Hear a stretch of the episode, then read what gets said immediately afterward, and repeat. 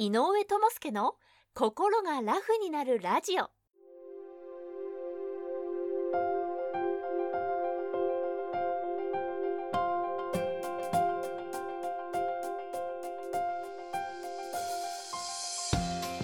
この番組は精神科医で産業医でもある井上智介が細かいことは気にせずに笑っていこうをテーマとして医学や心理学の側面から今すぐ使える心が軽くなるコツやスキルをお届けする番組です。はいどうも。精神科医で産業医の井上智介です。よろしくお願いします。さて世間はですね皆さんご存知のように新型コロナウイルス感染症というものがもうかなりですね広がってしまってですねもう世界規模でかなり大きな影響が出ていると言っても過言じゃないと思います。で、まあ僕はなんですけども、この新型コロナウイルス感染症は、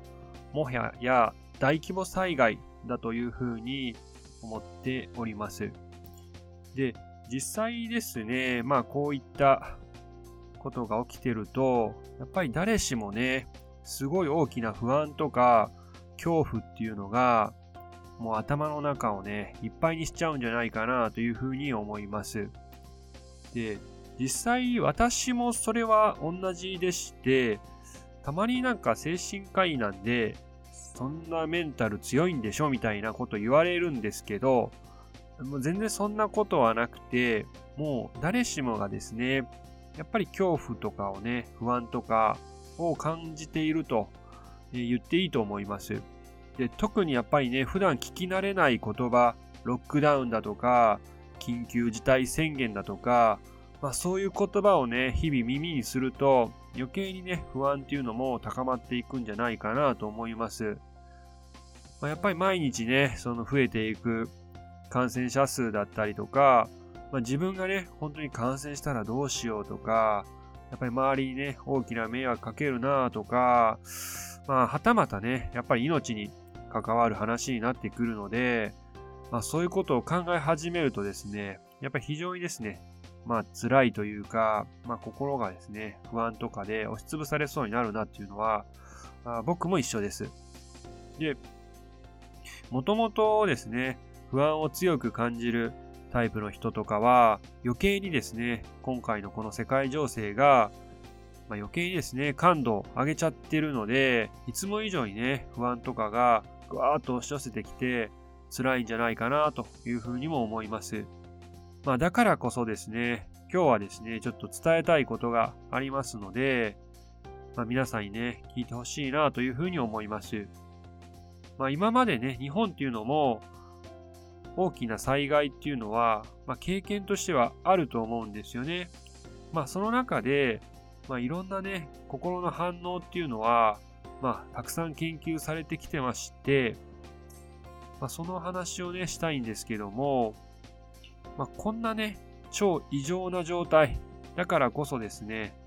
今からね、お話しする反応っていうのは、あくまでも正常な反応なので、こんな自分だからだけ、ね、とか、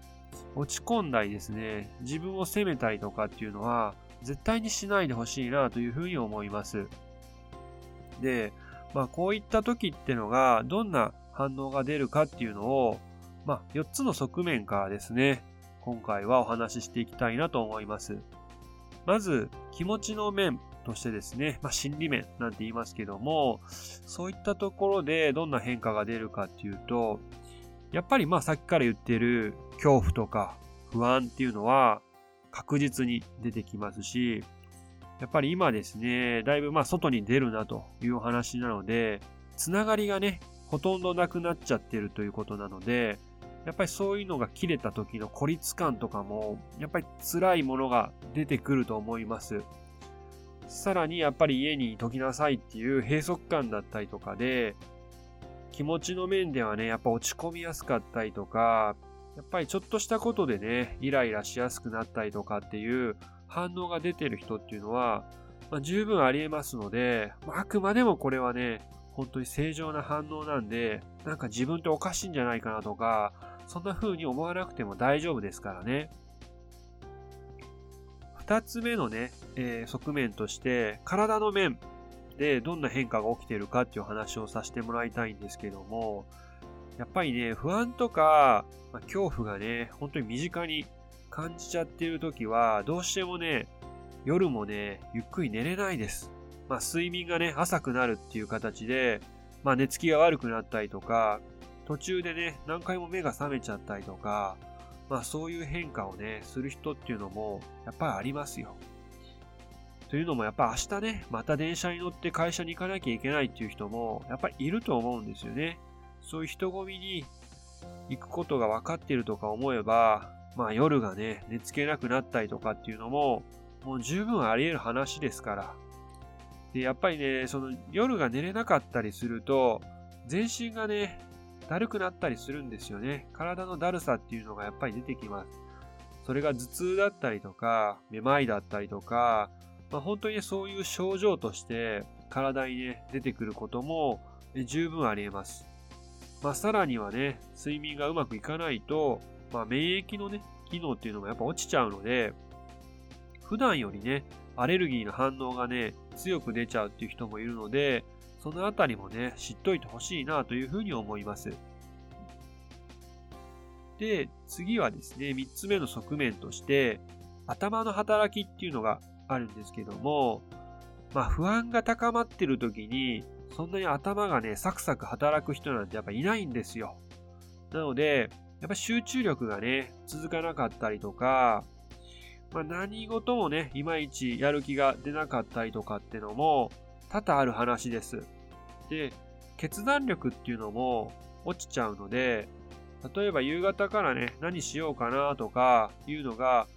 普段だったらパッパッと思いついた人だったりとか、そういうのがね、うまく出てこなかったりすることもあります。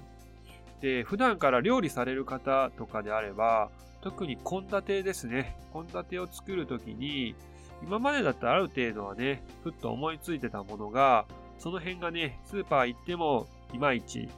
浮かばなかったりとかっていうのもあります。まあこういう状態ですので、まあ、なかなかね、頭が働かずに、どこかね、ぼーっとしてるというようなことってのありますし、優先順位がね、うまく作れ、つけれないなっていう方も多いんじゃないかなというふうに思います。で、4つ目の側面としてですね、まあ、行動面っていうところでお話しさせてもらいたいんですけども、やっぱりね、こんだけまあ感染者が毎日毎日増えていく報道なんかを聞いてると、やっぱりいつね、自分が感染するんだろうみたいなところで、やっぱりピリピリしちゃうとこってあると思うんですよね。やっぱりそれだけね、神経を尖らせてると、本当にね、些細な物音とか、普段は全然気にならなかったようなこともですね、すごく過敏になっちゃうわけなんですよね。で、小さい物音なのに、なんかすごいイライラしたりとか、まあそういうのがきっかけで、家族とね、喧嘩が増えたりとかっていうのも、やっぱり行動面としてはあります。で、まあそういったイライラをね、できるだけ、まあ外に出さんようにっていう意味で、抑えようとしてですね、行動として、お酒をね、たくさん飲んじゃったりとか、タバコの量がね、普段より増えるっていう人も、まあ十分あり得る反応です。まあ、ちなみに子供の場合に関してなんですけど、は、やっぱりこういった不安っていうのを子供はね、大人以上に敏感に察知しますので、中にはですね、おねしょをしてしまったりとか、まあ指しゃぶりだったりとか、赤ちゃん帰りなんて言いますけど、そういった形でですね、変化反応が見られることもあります。まあこういったね、まあ本当に異常事態だからこそ、さっき言った4つの側面からですね、普段とは違った反応っていうのがいろいろ出てくる可能性っていうのはあるんですけども、間違いなくこれはね、正常な反応ですので、先ほどから言ってるように、自分を責めちゃったりとか、あとはまあ子供とかね、周りを責めたりね、しないようにしてほしいなっていうのは、本当に僕からのお願いです。このね、新型コロナウイルス感染症が一体いつ止むんだろうというふうに、やっぱり皆さんね、誰しもが思うと思うんですよ。で、まあただ実際それをね、考えても、専門家ですらね、意見が分かれるっていうレベルなので、やっぱり今ね、考えてもね、答えは出ないし、予測もね、つかないんだろうなというふうに思います。なのであんまりね、その、いつ終わるのかなという、ちょっと遠い未来をね、見据えすぎても、結局自分がそれだけね、しんどい思いをするだけなので、今ね、するべきことだったりとか、自分ができることっていう時間軸をね、今っていうところにしっかりですね、調整して、自分と自分が愛する人の健康っていうのを第一に考えてね、みんなで一緒にね、乗り越えていきたいなというふうに思います。それではですね、今日はこの辺りでおしまいにしたいと思います。最後までね、聞いていただいてありがとうございました。また、感想や取り上げてほしい話題などありましたら、ぜひコメント欄などで聞かせてもらえたらと思います。では、さようなら。バイバイ。今回の内容はいかがでしたでしょうか？少しでもいいなと思えば高評価やチャンネル登録をお願いしますそしてもしあなたと同じように悩んでいる方が近くにおられましたら是非この番組を紹介してもらえると嬉しいですでは次回もお楽しみに